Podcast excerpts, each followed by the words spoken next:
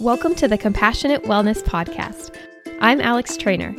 I'm a nationally board certified health and wellness coach, and I am so excited you're here. The wellness industry is full of do's and do nots, shoulds and should nots, but I like to take a different approach.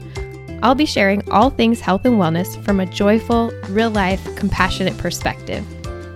If you're ready to drop the cookie cutter approach and create a life you truly love while eating a cookie or two along the way, let's dive in. Hey, friends, how are you today? I hope that you are doing well.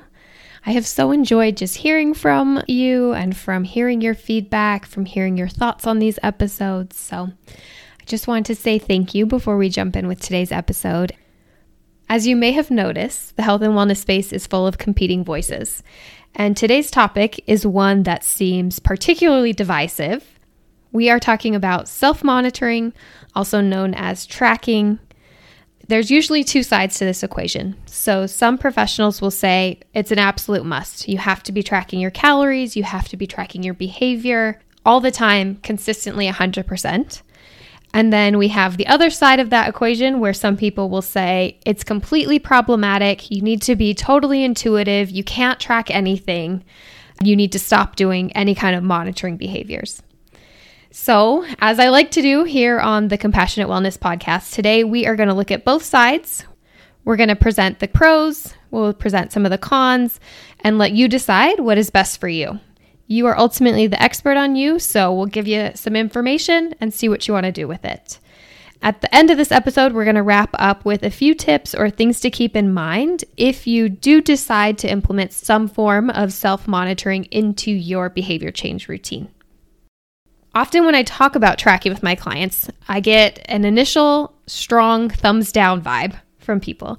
There is a lot of negative emotions, a lot of disappointment, a lot of past experiences that are tied up in these thoughts around self monitoring or around tracking. My perspective, what I've noticed, is that this negativity is often a result of diet culture. We have been taught over the years that you need to be your best self and that best self is your thinnest self. And if you want to be your thinnest self, you have to lose weight, which means you have to track calories. We've all heard that phrase eat less, move more, right? And so if you're going to eat less, you got to be tracking your calories. That's what we hear. So I want to make an analogy because you know I love analogies. So, you know that scene in like every cliche high school movie where there's the cool, popular kid that's also a serious bully. And then there's like the hero of the story, the regular average person. And this scene always seems to take place like in the hallway of a high school. They're like surrounded by the lockers, and the everyday person is carrying some books. I think of that bully being like diet culture in this example. So that person that like judges you, lets you know you're less than, you're never enough, that's diet culture. And what that person always does in this movie scene is take something from the everyday person, whether they are like taking your lunch money or I'm going to knock your books to the ground, right? There's some action where it's like, I'm going to take something from you. And I feel like that is what diet culture has done with tracking. It's all about you need to reduce your calories. I'm going to take every fun food that you like away from you. You can only eat this much per day. It just feels very restrictive in the context of diet culture. When we think of it that way, when someone is constantly taking from you, or when something is constantly taking from you that's restricting your options, depriving you of the things that you like, you eventually stop wanting to be around that person or you shudder every time you see that person walk down the hallway. And I think that's how we tend to feel about tracking sometimes. Even the thought of it is just already a negative experience. And that makes a lot of sense. So, as I've worked with clients, there's a couple downsides that come up quite a bit around tracking. And as I'm talking about tracking in this sense, because it's kind of in this diet culture lens, I'm mostly referring to calorie counting. I know there's other kinds of tracking, we'll get into that a little bit later, but these downsides are especially what I see correlated with calorie counting. So, one of the main things we know about calorie counting is that it is correlated with disordered eating patterns. Disordered eating patterns are different from an eating disorder. Usually, it's just some kind of behavior that is disordered enough that it's not considered, in quotes, normal eating behaviors. Restricted eating is actually a form of disordered eating behavior, binge eating, emotional eating. That's the, kinds of things we're talking about. And I want to be very clear here that the research is not saying that tracking causes disordered eating behaviors, because that is a very complex thing. But there is an association there. There's research showing that there's some kind of link, there's a correlation between these two things. Another downside that I see often is that it's very easy to overdo it and become obsessed with the details when it comes to tracking. And this ties a little bit back to perfectionism. Kind of, we talked a little bit about perfectionism in the last episode. But what we tend to see is that we begin worrying about every calorie. We want the information to be exact. It really encourages this idea that there should be or that there is a perfect nutritional solution that checks every box. That there's a way, if I track everything, I can hit every nutrient, every macronutrient, every micronutrient, and here is the perfect day of nutrition. And that's just not a thing. The dietary guidelines actually recommend following a healthy dietary pattern with the recognition that it's an overall pattern. There is no perfect day, but sometimes when we're tracking, we tend to feel like there should be a perfect, and that's what we aim for. And it brings this perfectionist mindset with it. With calorie counting, we can also become dependent on this external tool for giving us information about our body instead of relying on our internal body cues. So, for example, you might feel hungry but opt not to eat because when you open your app and you look at it and it says, hey, you're out of calories for the day, so you can't eat anything. So, you're denying that internal cue of your hunger because this external cue, an app, is telling you you have no more calories for today. The opposite can also be true there. So, I have heard people say, I wasn't hungry, but I had 500 calories. So I went ahead and had all the chocolate chip cookies that I could find and fit within that extra 500 calories that I had. In either of these cases, you're using an external device instead of your own internal body cues. And the last downside that I'll highlight, it's just sometimes a fun sucker. That's the only way to describe it. You might be less likely to enjoy a spontaneous moment, less likely to go out with friends or celebrate with your family because it's hard to track that meal. I don't know how to do that. I don't know how many calories I have. And so sometimes we just opt out.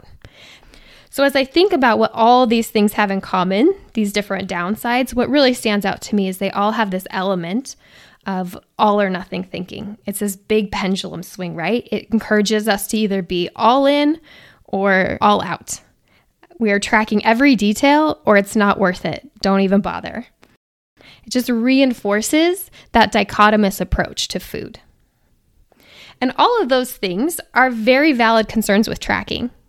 It doesn't always lead to a healthy mindset around food and nutrition. And on the other hand, there's a lot of research that suggests that self monitoring in some form is also connected with higher goal attainment and better self regulation. So the theory is that when we are monitoring our behavior, we can actually be more flexible in our thinking. We can better respond to the challenges that come up each day, and we can improve the likelihood of achieving our goals. So, how do we get to that aspect of monitoring?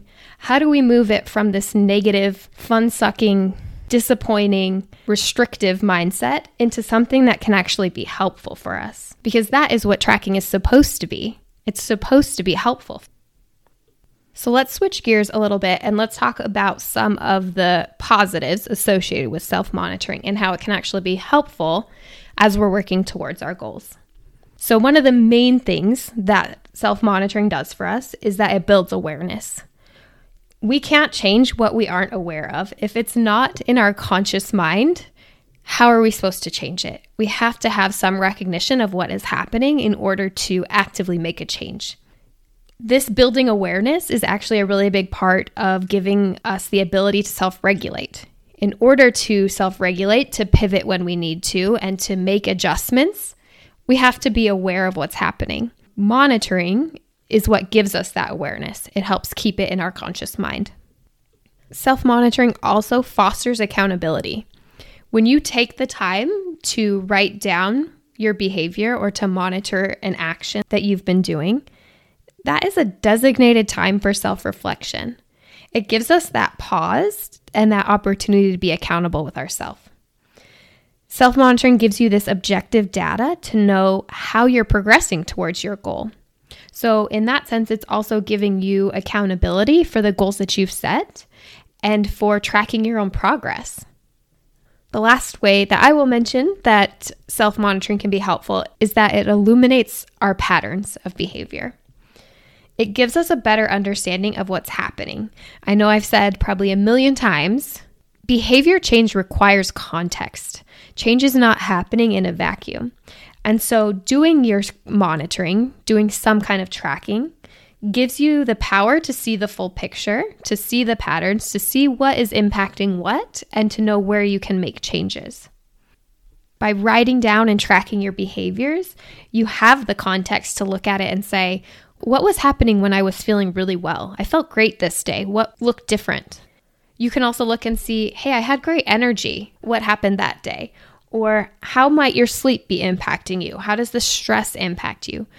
As you're monitoring, you can really start to see some of these patterns and recognize what things are going to be important to focus on and what aspects are you wanting to change. And when I think of what these positive aspects have in common, it's about more than calories. Just tracking calories is not giving you the full picture. The calories don't give you the rich context. The calories don't tell you about your sleep, your energy level. There's more to self monitoring than tracking calories. So we know that tracking needs a balance. It's unrealistic to expect 100% perfection and to let it rule our world and every decision that we make.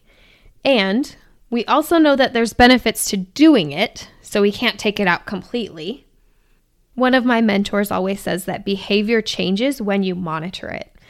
And I think that's at the base level what we're getting at here, right? If we're purposely wanting to enact change in our life, monitoring in some form is going to be helpful and could be an important part of that routine.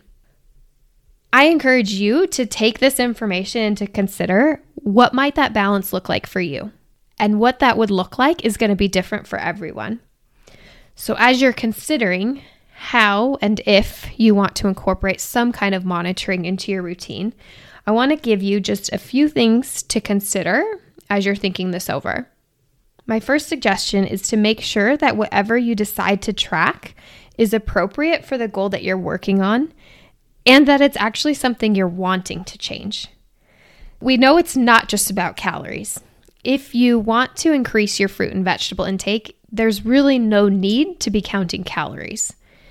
If you are concerned about your cholesterol level, for example, instead of tracking calories, you could track your fiber intake. You could track your saturated fat intake. You could track your physical activity minutes. All of those things impact your cholesterol level. And so it makes sense to track those when your outcome is lowering cholesterol. Really focus on collecting the data that is meaningful to you. So if that includes sleep, or stress, or activity level, or energy level, or even your monthly cycle, all of these things can be valuable methods of tracking that are beyond just calorie counting. So look at what your goal is, what outcome are you looking for, and what data points would be helpful, and focus on collecting that information. I also mentioned there that it's something that you're wanting to change. If you are tracking something that you have no interest in changing, it's going to feel totally pointless, and it really is pointless at that point why would you collect information if you're not going to do anything with it, right? That's just a waste of your time.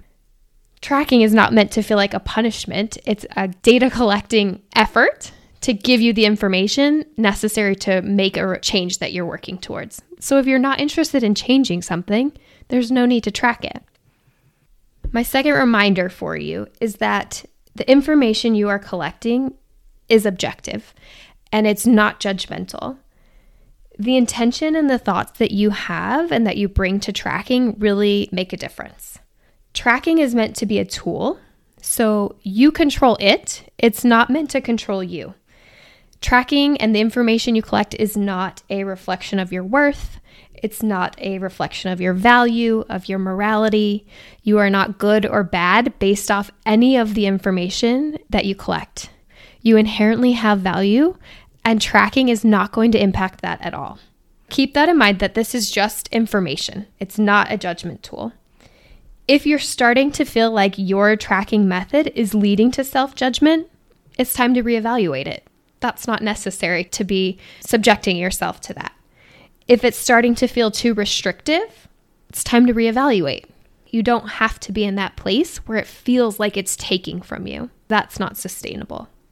The third thing I would say about tracking is that you have permission, not that you need permission from me, but you have permission to be creative.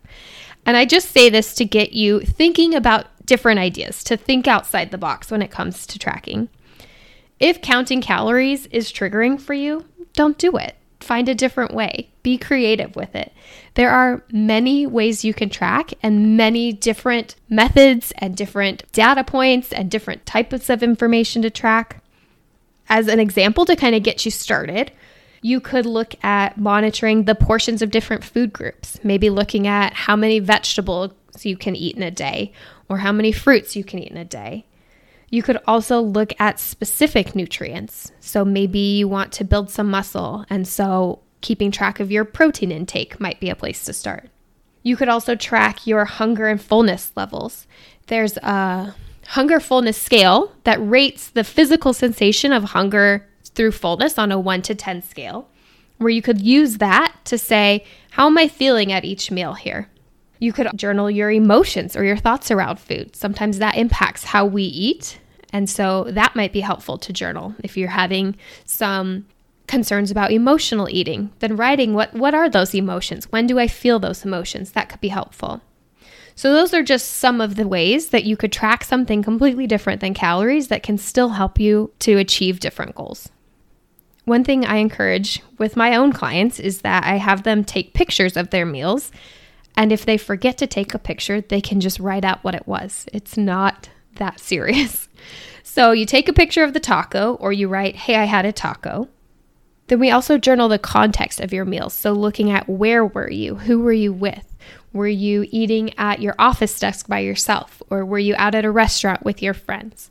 And then the last thing I have them journal is their hunger level and their emotion, both before and after eating. So, how hungry were you? Did you have any specific emotions beforehand? And then what changed for you after you ate that meal?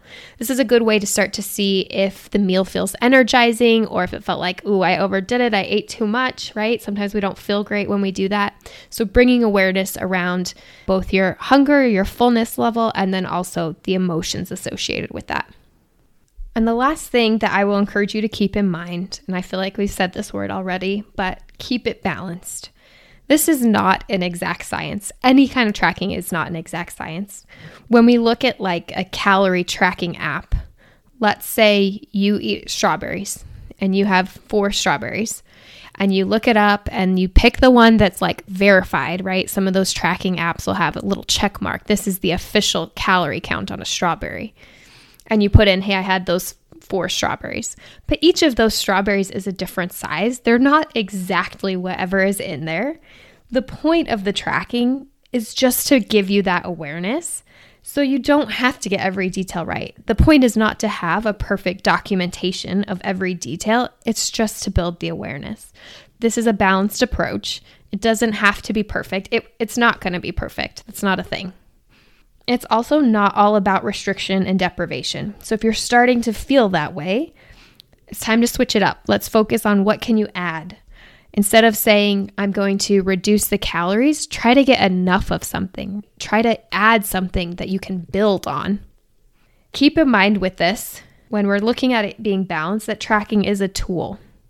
And we use tools every day, but we use the tools that are helpful for the situation that we're in. So if the tracking tool is not feeling helpful, if you need a hammer and the tracking is your screwdriver, it's okay to not do it that day. It doesn't have to be that. You can function with less data. What's important is that you know your limits and that you respect them and that you use the tools that are most needed for whatever part of your journey you're on. Hopefully, we've described a little bit of the pros, a little bit of the cons, and maybe what that middle ground might look like. Overall, do what feels most compassionate for you. Collect the information that you value and let go of the rest. Thank you for listening to today's episode. I hope this illuminates a little bit more of the context and the importance of tracking and maybe gives you some ideas of how you can do it in a way that feels best for you. If you're interested in coaching, I do have a few spots open right now. There is a link in the show notes to schedule a free initial session with me, so feel free to do that if that sounds interesting to you. And I hope you have a wonderful rest of your day, a great week, and I will talk to you next week. Thanks for joining me on this episode of the Compassionate Wellness Podcast. If this message resonated with you, please share it with someone you care about. I'd love to connect with you as well. Follow me on Instagram at alextreanor.coaching or visit my website, alextreanorcoaching.com. And as a reminder, Treanor is spelled kind of goofy. It's T R E A N O R. For any references mentioned in this episode, be sure to check out the show notes. I hope you have a wonderful day and don't forget to make time for something you enjoy.